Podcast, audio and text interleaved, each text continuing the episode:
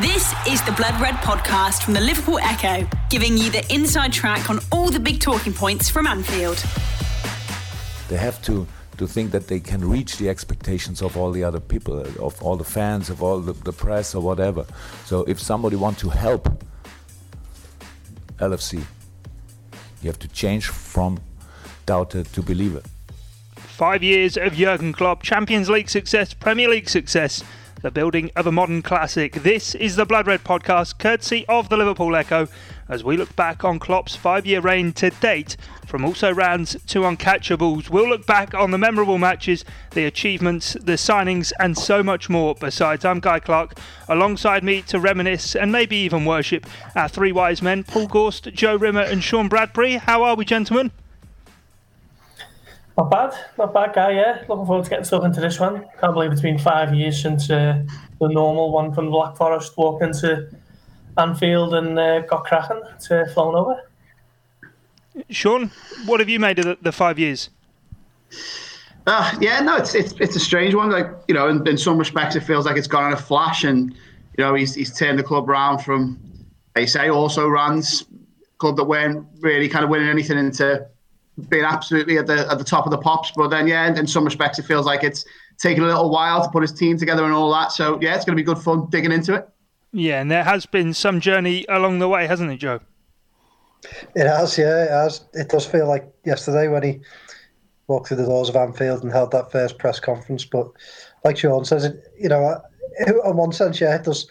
It does feel like yesterday when he did that, but then it does seem to have been a little bit of a slow process. But here we are, Premier League champions, world champions, and not long ago European champions. So it's not done a bad job.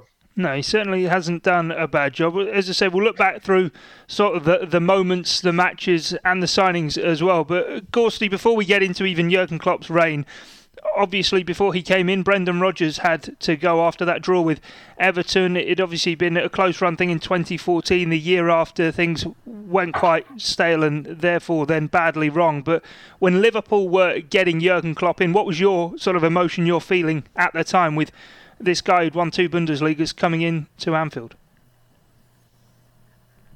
I think at the time I thought Liverpool were probably lucky to be getting him because um, he was um, even back then, five years ago, he was kind of renowned as one of the most progressive, forward-thinking coaches in Europe, wasn't he? Was probably one of the most. Um, well, he was still in his forties at the time. You know, a bright young coach with um, certain ideas that were proven to be successful with Dortmund. They obviously broke the Bayern Munich stranglehold in the Bundesliga and, and won back-to-back Bundesliga titles there, and then kind of came to European prominence a little bit later on when that run to the Champions League final when they were beaten by Bayern and um, kept seeing his, his, top players poached by Bayern, wasn't he? And, and time and again, he, he, kept coming back and um, he just kind of grew his reputation from there. So at the time, Liverpool were 10th in the Premier League. The, the whole kind of structure of the club was a bit of a mess, really, with Brendan Rodgers and, and the infamous transfer committee never really seeing eye to eye on players, and the recruitment was so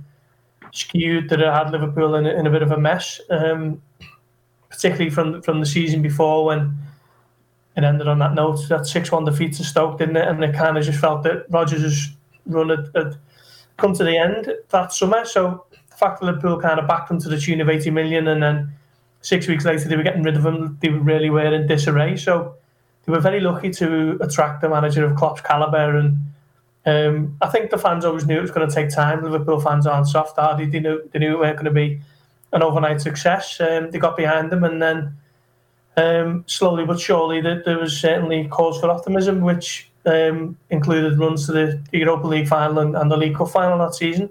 Yeah, Joe, I suppose one of the comforting things maybe about Jurgen Klopp coming in was at the time he was sort of the, the hipsters shout, the guy who had gegenpressing. No one really knew what that was, but more than anything, he had a vision and he had a track record of staying places for a while and implementing a vision, which Liverpool at the time, as Gorsty alludes to, were quite clearly lacking.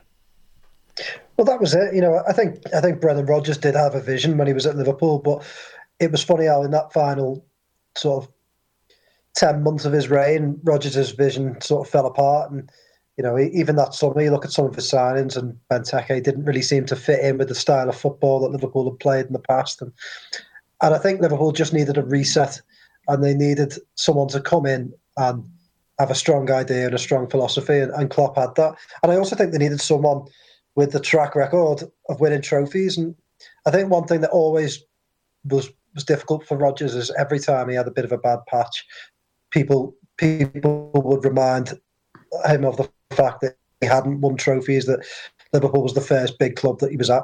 Whereas Klopp, I remember at the time, I remember when when when Rodgers went, and the two main contenders for the job were Klopp and, and Ancelotti was the other one mentioned. So Liverpool felt like they were going to get one of one of two managers who had world renowned success. So you know, Klopp immediately came in, and you could just feel the lift in the whole place. You know, you could feel the excitement among fans, and I think Klopp was the type of manager who a lot of fans had kept kept an eye on from afar. You know, his just his attitude and his refreshing style had been something that lots and lots of fans admired of every club. So Liverpool were the envy of many, many clubs when they got Klopp, and um, it's just been a match made in heaven, hasn't it? So, um, yeah, I just think he had every he had the, the full package of what Liverpool needed in a manager, and um, so it's so it's turned out because he's been brilliant.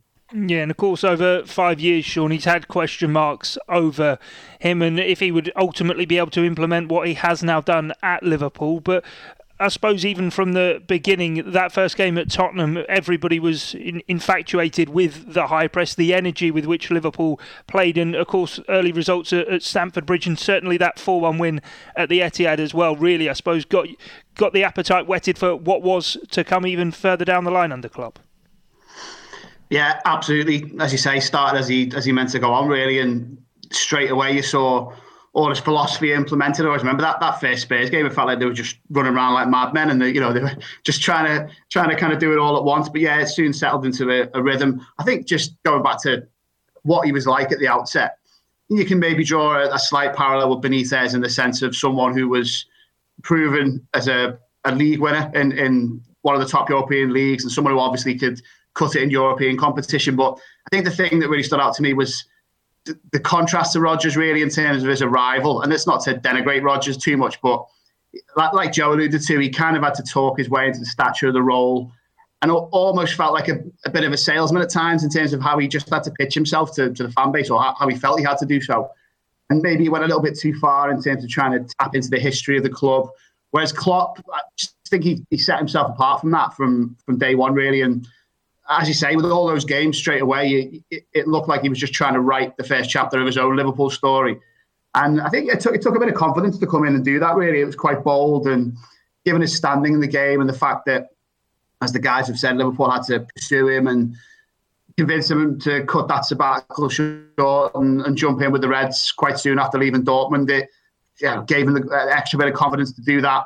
I, think I always think he was quite bold when he when he first arrived in terms of just his cultural transformation of the club and the kind of psychology of what he wanted to imprint on the place and and make that connection live again between fans and the other strands of the club. Because you know that that doubt is the believers line obviously which is was the famous one from his press conference. I think it's what almost gets lost in that is that he's you know he is saying that there were there were doubters. He's almost being slightly critical of the of the fans and the malaise that the club maybe had fallen into a bit as the Hicks and Gillett memories kind of began to fade and all that type of thing. So yeah, I just think the, way he kind of swaggered into the club and um, some of the things he did in his first few months really, really set an impression. And uh, yeah, those those games certainly helped as well at the start. Yeah, in that first sort of just over half a season, Gorsty reaches two cup finals the League Cup final, the Europa League final. He beats Man City home and away in the league, a 4 0 win over Everton in the derby. It was sort of setting out the intention right from the off. Yeah, I think the first kind of um, game that made sit up and take note that his messages and his ideas were starting to, to come across was against Chelsea. I think it was might have been the 31st of October. Um, I think they went to Chelsea, went, went a goal behind early on and ended up winning 3 1. Coutinho had a great game. Lallana played well. I think Benteke, um, I think he had a good game. And just started to get the feeling that something was stirring. And then that game at the Etihad when Liverpool absolutely hammered City out of sight. And um, some of the football they played that day. And it was an interesting one because he was starting to rely a lot less on Daniel Sturridge, who many people still pegged as one of Liverpool's best players at the time. He moved Firmino into that, you know, false nine role that it was at the, the time, and um, started to kind of transform the team, and then then they were, you know, could have easily went their way in the league final. Klopp would have been celebrating the trophy within six months of his arrival at Liverpool, and then had things gone differently in, in Basel, he could have easily have got into the Champions League a lot sooner than anticipated. So there were very kind of early shoots of progress and things to kind of look at and think this something's happening here with this Liverpool team and, and they can go somewhere. And then I think once he got you know a, a first transfer under under his belt and then cracked on from there, that's when the the um, the project really started to, to gather uh, pace. For those listening to the podcast, they won't get this, but Sean, that wasn't wine, was it? That was just cordial. Looks like a glass of rosé, didn't it? Just a, just a bit of cordial. Yeah, there we go. Just just saying cheers to you, yeah. just did uh, cher- cherries and berries from Asda, that is, for any, any Asda fans. Blood Red does Desperate Housewives. Yeah, brilliant. Um, Sean, this glass of rosé talking of, of, reasons then to to put a toast to, to Jurgen Klopp, let's talk of some of those memorable matches. And uh, Joe, even from sort of in that first season, Gorsty speaking about the Chelsea game, the Man City game, there was that crazy 5 4 away at Norwich. But even obviously more recently, the European nights against Dortmund in the run to the final obviously in Basel against uh, Sevilla, and of course we, we can't not talk about the the four 0 over uh, Barcelona en route to, to winning the Champions League. The amount of matches that are so memorable just sort of uh, roll off the tongue. Yeah, especially early on, it, it, always felt like Klopp would have a big result, like the, the Chelsea or the Man City game that you've mentioned, or Dortmund, and then that would be balanced out with a, a pretty poor defeat. So the defeats at Crystal Palace, um, you know, games like that that sort of brought you back down to earth, and it, and it showed Liverpool's teeth and problems as they tried to get to grips with Klopp's style. And, and as Gorsty said earlier, uh, quite often they would, you know, you think that they had players that Christian Benteke, who didn't do badly in Klopp's first season. I don't think people should forget that. You know, he, he scored a few goals, conducted himself well, um, but just didn't fit into the style of football whatsoever, really. And, and Daniel Sturridge was the same to an extent, although he stuck around the while longer. But you know, he started a lot of games that year, but just even in the you know in the Europa League final, but it didn't really feel like he fit into the style of football that Klopp wants to play. So it, it took him a while to get to grips with things, but uh, you know when it all comes together, um, Klopp's teams just you know they, they can blow teams away, and I think that's why we've had so many you know memorable memorable occasions with him because you know it depends. It doesn't matter who the opposition is when Liverpool come up against them. There's so many teams that can't can't live with Liverpool style and Klopp style. So um, it's made for many memorable occasions, and you know, just before we move on, I was at that um, European final in, in Basel, and um, you know, it was it was really really disappointing. You know, looking back now, I was devastated to lose that. Um, you know, it felt like Liverpool were in so so much control at half time, and then it all fell away in the second half. And Liverpool got a little bit of a lesson on how far they needed to come. But I wonder now, looking back, whether it was almost a good thing for Liverpool because the next season they obviously did well, got into the top four and, and qualified for the Champions League. And you know, maybe maybe it would have accelerated the progress, but maybe it would have been difficult for Liverpool to cope to be in the Champions League the following season. They weren't quite there under Klopp yet, so um, you know perhaps it was almost a blessing that they lost that game because it gave them more time to develop, gave him more time on the training pitch uh, to get his team playing. So um, might look back at that and think, you know what, it was a blessing in disguise. Yeah, we'll get into the, the signings as well shortly, as well. But Gorsty, come to you first on sort of that, that Europa League final, and actually on Joe's point of whether it may have been a blessing, because Jurgen Klopp was loyal to the, the group of players that he inherited when he came in. That first January Steven Caulker aside, and I think obviously Marko Grujic, who didn't really feature, and Kamil Grabara were the only players to come in. If Liverpool had maybe won that Europa League final, maybe would have felt the need to be maybe more loyal to those players who'd got Liverpool back in the Champions League. Yeah, quite possibly. But I think his mind was made up in certain areas. I think he knew he wanted more pace in his attack, which is why Sadio Mane was targeted. And I think Liverpool, if they'd obviously got back into the Champions League, they would have known a lot more about the, the, the budgets and they might have even been able to kind of speed up that, that process because um, had they got into the Champions League, then who knows, maybe a Mohamed Salah would have arrived 12 months earlier than he did. But um, yeah, I think, I, I, do think that result was um, was massive at the time in terms of setting Liverpool back um, a year because you know on the basis of one one game, Liverpool could have been back in the Champions League and celebrating everything that comes along with that from a sportive point of view, from a club point of view, and um, that would have really put them on the path a lot quicker. Um, as it turned out, it would it meant that Liverpool wouldn't wouldn't have European football for the following season, which um, in a way did help them get back into the Champions League because um, Liverpool's record that season against their fellow top six rivals the following season it was fantastic. Um, and they, ended up getting in there on, on, the final day of the season, as we remember, against Middlesbrough. And um, it, it, was almost like a possibly a bit of a sliding doors moment, but I don't think looking back now, um, anyone would kind of have wished it to have gone any differently because that kind of set up the march for, for Kiev from there on in, and um, that was kind of the, the building bricks for everything that we see today. I think.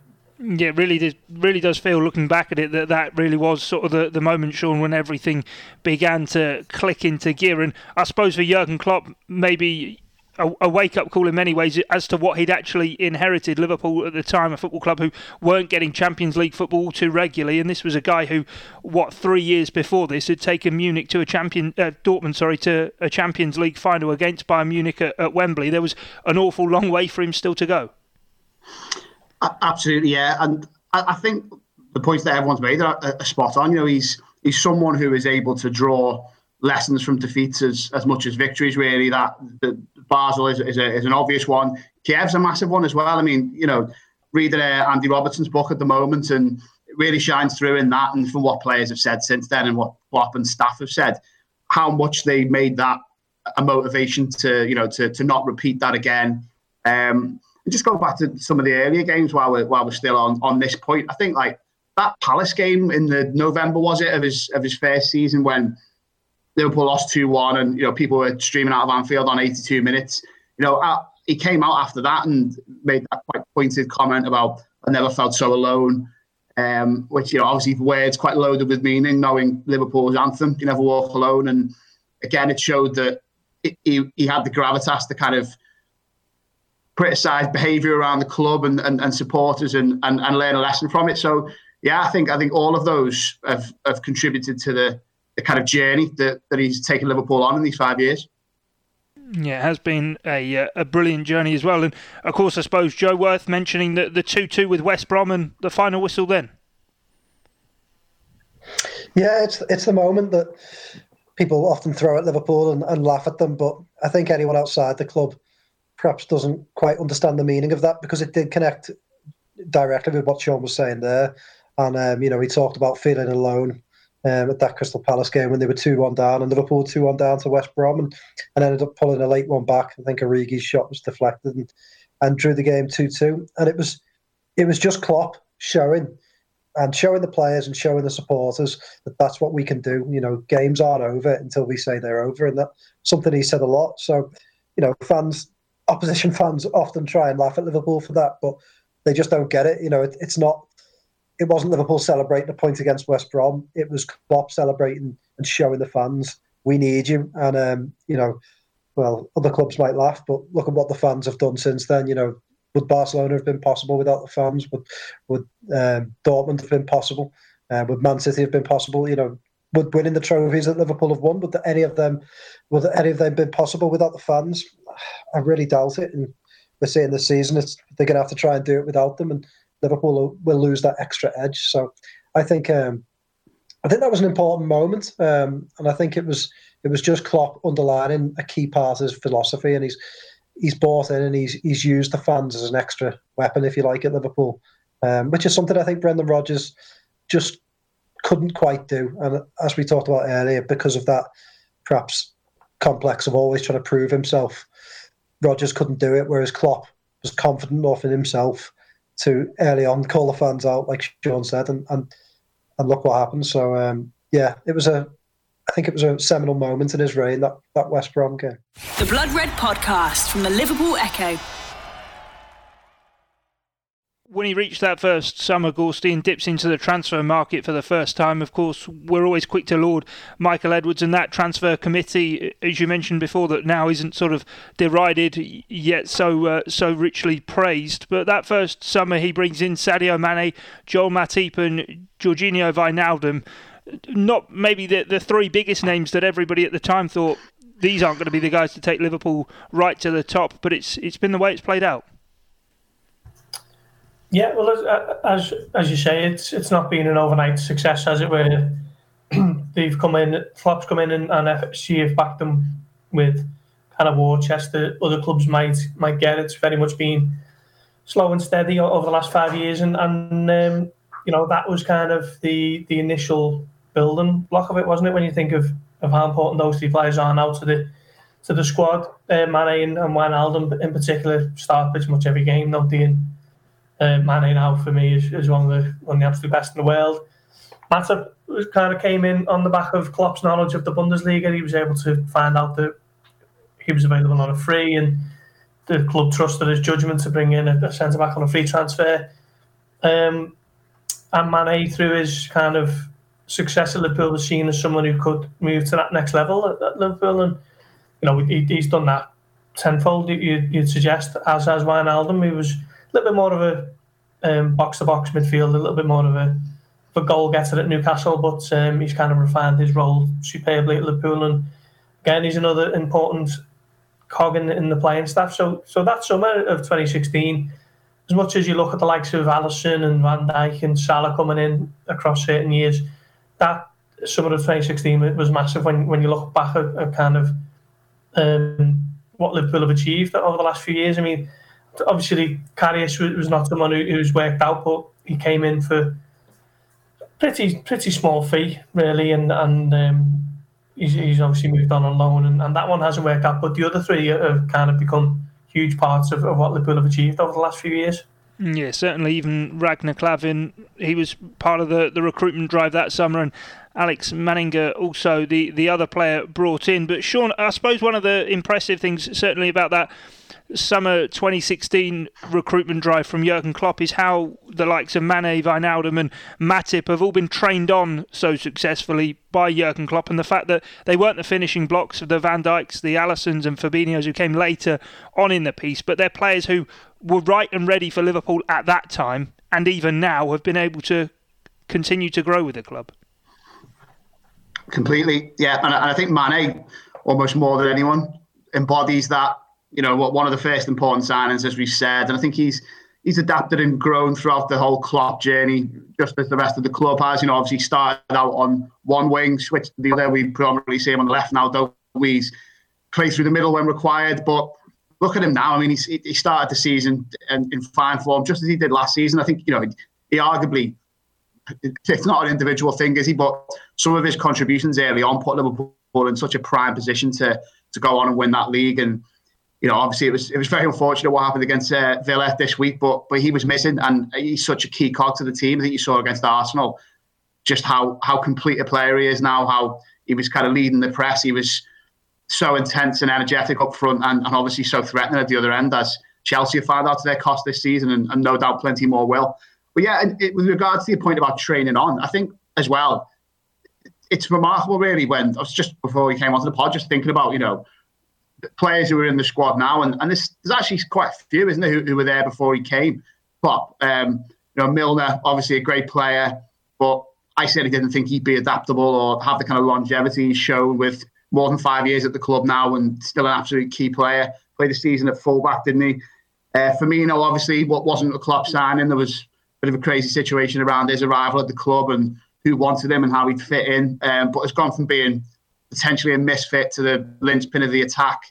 Um, yeah, Gomez as well. You know, he, he was there before, wasn't he? But I think Henderson again is if if Mane maybe sums up the Klopp era, I think Henderson is someone who's the kind of arc of his Liverpool career really defines probably that the last decade, really, doesn't it? And it's just so good to see, you know, Klopp and him and everyone else at the club doing what they're doing now. He's gone from being a man who potentially could have been remembered as rightly or wrongly, you know, perhaps unfairly as someone who would always be in Steven Gerrard's shadow to a, a leader who's, who's worked with his manager to get the club back to the pinnacle of world football. So, yeah, just everywhere you look in the squad, there's there's someone who has been a great piece of recruitment or, or a great bit of training ground development, if you like. Like like Gorsty said before, maybe you can look at Karius as one who hasn't worked, but there's been so many hits and, and so few misses.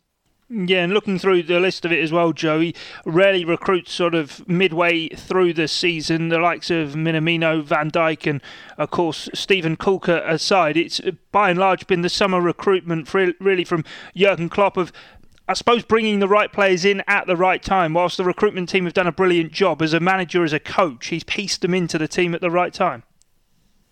Absolutely, and uh, of the three that you mentioned, you know, Caulker was an emergency loan. Van Dijk I think, by all intents and purposes, what they wanted to do the summer before. Everyone remembers what happened there. And Minamino was um, very much a, a signing of Liverpool taking advantage of a clause. So, you know, even even those players, I would argue, perhaps weren't planned by Liverpool to be signed in the January. So, yeah, he does. I think it, it was something he said a while back. Maybe might, might have even said it at Dortmund. He said that he likes to make a commitment to a group of players at the start of a season that he will work with them throughout the season. And I think all those sorts of things buy into what he does. And, you know, a player knows that if I'm starting the season in the squad, that I'm going to get game time. I'm going to get a chance to to come through any bad, bad form. And it works. So, you know, it's, it's been very interesting how they've slowly planned and added different players along the way. You know, Mane was, Mane and Wijnaldum were signings that helped transform the team early doors. And then each summer, they've just put little pieces together and then along the way, they've also signed people like Oxlade Chamberlain, who's up on the screen there. But you know, you think about people like him who were, you know, Liverpool taking advantage of situations, so they're not afraid to to make a signing out of the box if they um, if they feel like it complements the squad. So it's interesting now. You know, now I think it's just about keeping Liverpool there. I think they've they've bought those big players, and and now it's just finding extra players to supplement the squad. But um, you know, each summer you've seen the progress Liverpool make. You've seen what people give to the style. Um, so, um, you know, I think Liverpool's transfer policy is the, again we talk about the envy of all the other clubs, but I think it is because I think it's so cerebral, it's so thought out. You know, every summer, you know, it, they they planned ahead to know what they need, and they tend to get what they want, and um, you know, it's come together magnificently, hasn't it? Gorsty, when we just see the, the list of the names that Jurgen Klopp has brought to the club, it's absolutely remarkable when you think about it. The amount of players that it hasn't worked out for. Transfers can often be sort of 50 50 hits whether they're going to work or not, and we know that the recruitment team does such a good job. But Jurgen Klopp is central to that, and so many of those have been great, big, massive hits, not just players who've have sort of fixed and made done for, for Liverpool. Yeah, well, if you look at the, the team that started the Champions League final in 2019, you've got Trent Alexander-Arnold, who's obviously an academy, an academy graduate, but uh, has no doubt flourished under Klopp. Um, it's pretty much all his team, isn't it? Obviously, Henderson was already there. Milner come off the bench, but generally, all of those players were, were signed off by Klopp. Um, it's just remarkable the, the success rate. Um, I remember Jamie Carragher um, said to me quite recently that he was told by a manager if you get 50% of your signings right, then you've done a good job. And I think if you went through that list there that, that was just on the screen, you're looking at easily 75, 80% of them who you would consider a success. I mean, I can't think of anyone other than Karius um, who hasn't worked out. I think the jury is probably still out on Naby Keita, but there's still, you know, he's still an important part of this Liverpool team and what they're going to be doing going forward. And then the rest are all, you know, Dominic Solanke there was sold at a massive profit. Ragnar Klavan was solid, dependable, cut price defender. Um, and then you got the likes of Steven Caulker was, was an interesting one, but he, you know, what did he do? Play three games, I think. Um, you look at the team now: Fabinho, Van Dijk, um. He's going to be another one who you'd expect to be massive success. Um, Salah, obviously, Mane, who we've discussed, Wijnaldum, who we've talked about, Alisson, Robertson, they're all huge parts of this Liverpool team. The, the Premier League champions were European champions up until you know August. Um, it's just been an incredible run in, in, the transfer market, and obviously that's not all down to Klopp, but you know him working alongside the recruitment team. You know Michael Edwards, Barry Hunter, um, Dave Fallows, uh, and obviously the, the research departments as well, who don't really get talked about too much, but you know, are exhaustive in their kind of use of analytics and, and the numbers behind everything, just to make sure that um, there are no misses in the, in the transfer market. And more often than not, Liverpool have got it right the last four years. Let's then quickly go around and say whether it be for quality, for price, for longevity, who the best signing for each of you is during the, the Jurgen Klopp era at, at Liverpool. And uh, Sean, I'll come to you first. You can have first dibs on, on this one. Who for you is is the best of the signings?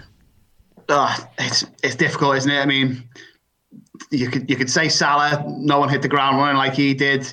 I think Van Dijk or Alisson. you could say maybe the truly transformative one that took them to the top level. But as a kind of said before, I, th- I think it's got to be Mane really, because just he was he was the first significant outlay, um, and and even you know a fair bit of money was spent on him, but even some question marks around him then, given where he came from, albeit he'd done quite well at Southampton. You know, there was some suggestions of whether he was good enough to step up at Liverpool and kind of build a side around, but that's exactly what's happened. I think he's he's pretty much developed as a player, not only in his kind of ability but in his output, season after season. Um, and yeah, I, I just think that the, the world's his oyster really, and it's you know it's a privilege to see a lot of them play, but it's been a privilege to see him develop and, and become the player he is. So yeah, he, he gets the nod for me. Joe, who is it for you? Leave up to you, Joe. We're both, we're both trying to be polite there and not, not speak over each other. But, well, um, it, I honestly think this is the most difficult question, and I've probably been asked it in about 20 different pods. And if someone went back and, and checked my answers, it probably changes every time. So, um, Mane, unbelievable, isn't he? The way he's got better each year. And, and as Sean says, you know, I remember at the time there was a clamour. Everyone wanted um, Mario Götze, didn't they? So I remember at the time when he turned Liverpool down, they went for Mane. There was a lot of, um, I think if you looked at Twitter now, there'd be a lot of Mickey taken out of Liverpool for paying 30 million for Mane. But I don't think those people take the Mickey anymore. But for me, it's got to be Van Dijk. I think when you when you think about the signs that they've made, and you know, like I know obviously Salah hit the ground running in unbelievable fashion, but it felt like Van Dijk immediately took the team to a different level, and it, Liverpool went from being top four contenders and a team that could put a little run together to a team that were consistent and a team that were a Champions League and a, and a league contender almost overnight. The second he came in, so you know, and, and you think about what surrounded that transfer. The fact that Liverpool almost messed it all up the summer before. They were competing for him against pretty much every top club in, in England and probably some abroad as well. Um, that they convinced him to come to Liverpool at a time when Liverpool weren't at the very top.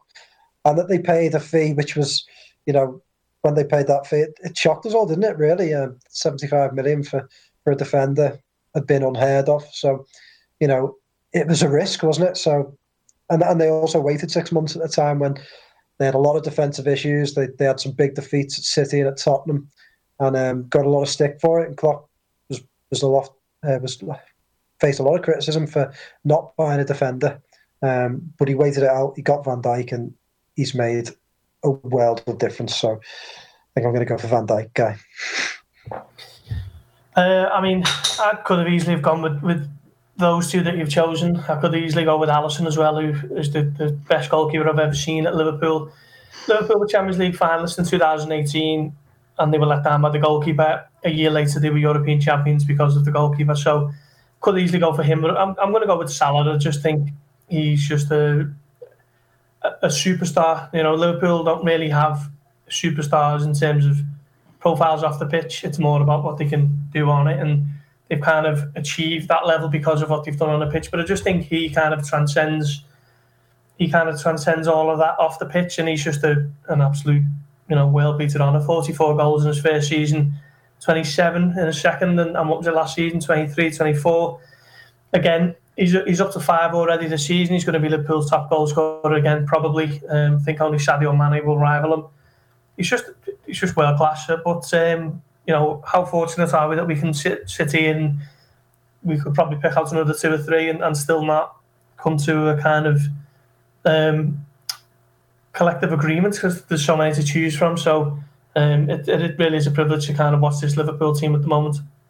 And then talking of, and I suppose it's quite poignant really, that Liverpool, as we go into this international break, have lost 7 2 to Aston Villa, a heavy defeat. That really it is a number of those heavy defeats, Gorsty, that early on in Klopp's reign, maybe if you say from that Tottenham game prior to it, that it's maybe a reign of two halves, might be too simplistic to, to put it that way. But the first couple of years under Jurgen Klopp, it was fast, frenetic football that Liverpool could dish out some hidings to teams, but also they were sometimes on the end of them.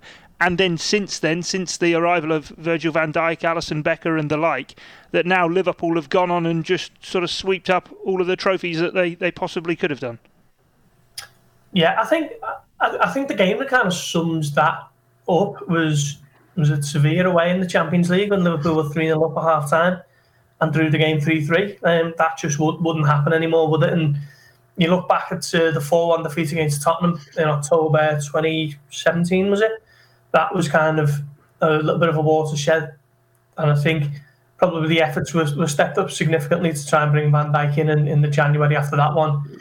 Um, but th- there's no doubt that where that was a weakness for Liverpool at times. You know, if they didn't put together 15, 20 minutes of, of attack and brilliance and blow the, the team were playing away and um, seal the results that they were always susceptible to, to not not winning. Um, but I don't think that doesn't happen anymore, does it? You know, Sunday was an absolute aberration and embarrassment, and, and we've spoken about that at length on Monday's pod. But um, I just think now Liverpool are um, very sure-footed.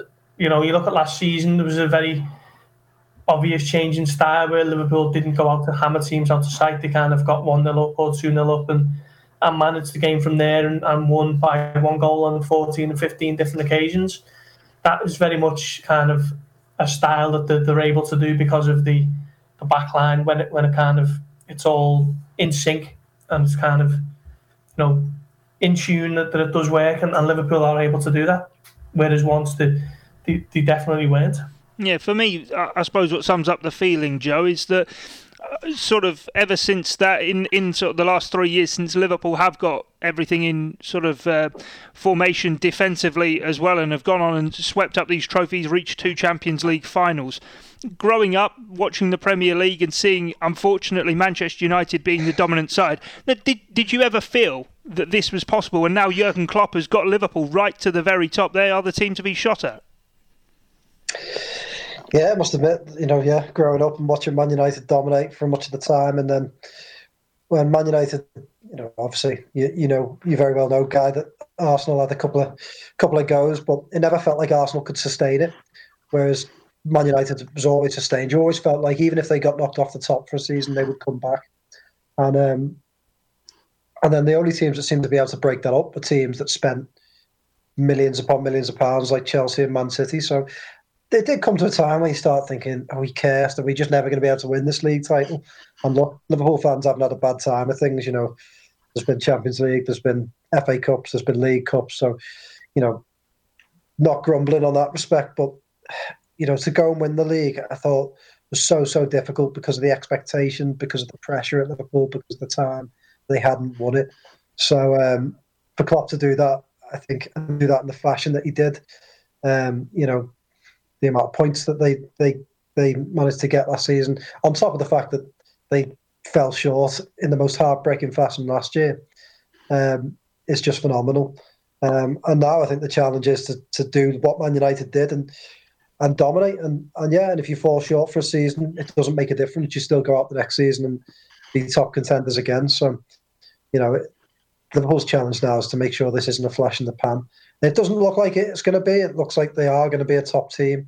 Obviously, the, the Aston Villa defeat has put a strange complexion on um, on Liverpool of late because you still want to talk about how good they are, but that's in the back of your mind thinking, how the hell did that happen? But look, it did, and I think Liverpool will get over it, and I still think they'll be top contenders. But yeah, I think I'd like to see them go out and dominate and just always be in the hunt for trophies. And even if you finish second, try and get a League Cup in the cabinet, an FA Cup in the cabinet, compete for the Champions League. And um, that's what Man United did for so long. That's what Liverpool did for so long before that. And um, if Liverpool can stay in there, then you know it would be it would be magnificent. That's the thing, isn't it, Sean? Is that Jurgen Klopp's brought the good times back. So often we hear from yesteryear of in the 70s and 80s, Liverpool swept up. Oh, that was a brilliant time to support Liverpool. There's a feeling now, having ended that 30 year wait, and, and what a way Liverpool did it, that this could be the start of something. Absolutely, yeah. Um, I mean, I, I think obviously in the 90s, you're absolutely right. The the story of the Premier League was United's dominance, but I, I do think like Liverpool kind of kept their hand in a little bit, if you like. And compared to a lot of other clubs, they still had a good time of it. Some great times in Europe under Houllier and Benitez. And I think there's almost a bit of a lineage there. I think without their achievements, you wouldn't have seen Klopp rocking up at Liverpool without the, the kind of modern footnotes in Liverpool's history that have kept them alive as a as a, a kind of a club who still have this this value to them and this this kind of aura about them, like like you say, which does obviously derive from from decades past. But yeah, I think Klopp has he's brought that back, and I think the way it really manifests itself is that Liverpool are a destination club once again. Um, perhaps more than they've almost ever been in, in their history. And like Thiago getting him in this summer, obviously, kind of puts the full stop on that and confirms it. You know, he's a, an elite player who the European champions wanted to keep hold of, and, and Liverpool took. But I, I, think that's borne out as well in the fact that players haven't wanted to leave in recent seasons. You know, when, when we were talking about all those signings before, I think there was a point a couple of seasons ago before all the success really started to roll in where I, I thought there's no way that Liverpool get all the best years of all of those great players. But that's essentially what's already happened. You know, the, the challenge for Klopp now, I think, to, to get this dominance that the lads have talked about is to build the kind of second iteration of his Liverpool team. And I always thought he'd be replacing, you know, let's say Mane and Salah because they've been bought by Madrid or Barcelona. But realistically, he's going to be replacing them because they're getting on a bit, and you know, there's there's younger players with a with a kind of bigger ceiling who who Liverpool need to recruit. Um, so yeah, I think he's he's just completely changed the picture of what Liverpool are and what they can achieve, and there's plenty more to come, hopefully. Yeah, I can't wait to see the player with the bigger ceiling than Mohamed Salah rocking up at Anfield. That is something to get very excited about. Before we go, though, let's talk about the, the achievements and just how great they are, and whether it be individual matches, Barcelona, the Champions League after coming back and winning that, or, or Gorsty, the Premier League. This is the man who ended the wait. He goes down in Liverpool folklore forevermore, no matter what comes next for Jurgen Klopp.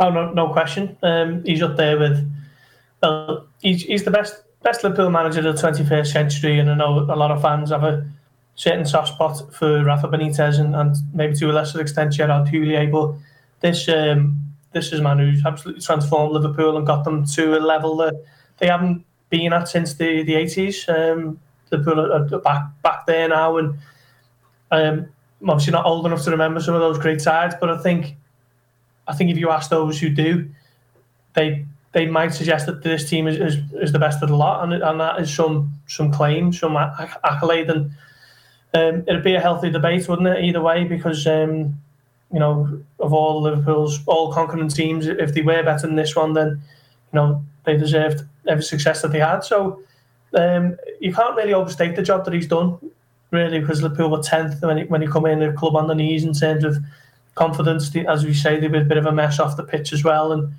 um, really, it's just a, an incredible, remarkable job that that this football manager has done, and he's had massive help along the way, and he's the first to say that. But he's had the foresight to kind of surround themselves with um, people who, who, are experts in the field, and, and they've got the best people in the in the big roles.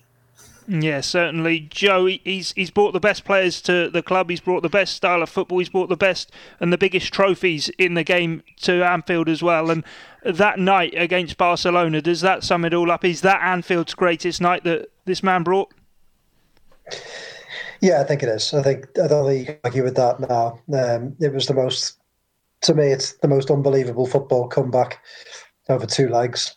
Um, in in European history. Um, I, you know, I think if you take into into account the, the magnitude of Liverpool's opponents and you know the, the, the defeat that they'd taken a, a, week earlier, albeit playing very well, um, I just don't think you can argue that it was such an amazing night, um, and it, and it it sort of summed up everything what Klopp's team is a, can be about. You know, the dominance at times, the the genius of the corner, the determination, um, players coming off the bench to play their role in like, like Wijnaldum. Um, and then obviously, if you remember, Liverpool were without uh, most of their top stars. Um, you know, the, the fact that Liverpool as a squad made it through that game, I think it just sums everything, sums up everything that Klopp is about at Liverpool. Uh, everyone at the club pull in the same direction to make sure that they achieve, and, and that's what they did. Um, but you know, there's been some magical moments along the way. I, I think there are moments that we, you know, are easy to forget that were just just amazing at the time. I always remember Coutinho at Old Trafford uh, in the second leg of um, European tie there when United looked like they were trying to mount a comeback. Coutinho killing them off, and it was, was a brilliant, brilliant goal. And you know, obviously Lallana at Norwich early doors, that was great. Lovren against Dortmund, and then further further down the line, some of the goals in the Champions League, Salah at, at Man City, the Oxlade Chamberlain against Man City in the first leg, Salah against Roma. I mean, there's just so many. Um, it, you know, there are so many moments that are easy to forget, and I think that says so much about how far Klopp's taken this team. Is that you know he's he's given us so many great memories already, and it feels like there's going to be more to come. Um, you know, the only big shame now is I'd love to see fans back in the crowd to enjoy these memories properly um, because the biggest, the biggest and best memory of all, winning the Premier League, we all have to watch from home. So I hope they can win another one in front of fans because that would just really, Klopp would deserve that. I think the club deserves that, um, and that's the the biggest regret I think from Klopp's reign so far is of that moment without fans. So hopefully one day they can they can do that. And that seems to be a central point, Sean, as well, is the role that the supporters have played after Barcelona. Klopp, of course, acknowledged them. You said before, obviously, early doors, that defeat to Crystal Palace. He wasn't scared to call them out. The fans have been as much a part of this journey as the players and the transfers and the coaching staff and everything that we've mentioned. Yeah, absolutely. And I think um, there's another side to that coin in terms of Klopp's alignment with with the fan base as well. Obviously, yeah, we, we've referred to examples where he's kind of tried to teach them a little lesson and direct them in certain ways that he think would be helpful to him and to the football club, and you know, and that's worked. But I just think some of the things he's done, statements he's made, kind of politically, and when he's given his views on Brexit, when he obviously stuck it to the Sun newspaper at that time, and that in the press conference. Um, I just think on a on a very human level, he's he's connected with the fan base, not not just as a leader of the football club, but but as a person and his morals, his politics, it all it all ties in. The, the thing that I always think back on in terms of like moments is that crazy little scene after Kiev where he was he had a few scoops with, with, his mates after the with his German punk band pals after obviously it hadn't gone well. He sang his little song and I don't know, it just just spoke to me a little bit that because you know obviously he's a he's a very serious and ruthless man uh, uh, as a football man, but then as well he's got this human side to him. And like like when he first came, he was pictured having a pint of the ciggy on Hardman Street when he was kind of settling into Liverpool and Liverpool life. So, yeah, I just think uh, the, the guys have said it, but you, you'll be hard pressed to find a better football manager in the world, and you'd be hard pressed to find a, a better man to, to kind of sync with this city and, and what the club's all about. Yes, certainly. Well, that rounds us off for this celebratory anniversary edition of Jurgen Klopp. Five years of Jurgen. Let's hope for five more and maybe even more on top of that. Plenty of content across the Liverpool Echo. Do go over and check it all out, as well as our content here on the Blood Red channel. But from myself, Guy Clark, Sean Bradbury, Joe Rimmer, and our Liverpool correspondent, Tool Paul Gorst. Thanks for joining us here on Blood Red. It's bye for now. You've been listening to the Blood Red podcast from the Liverpool Echo.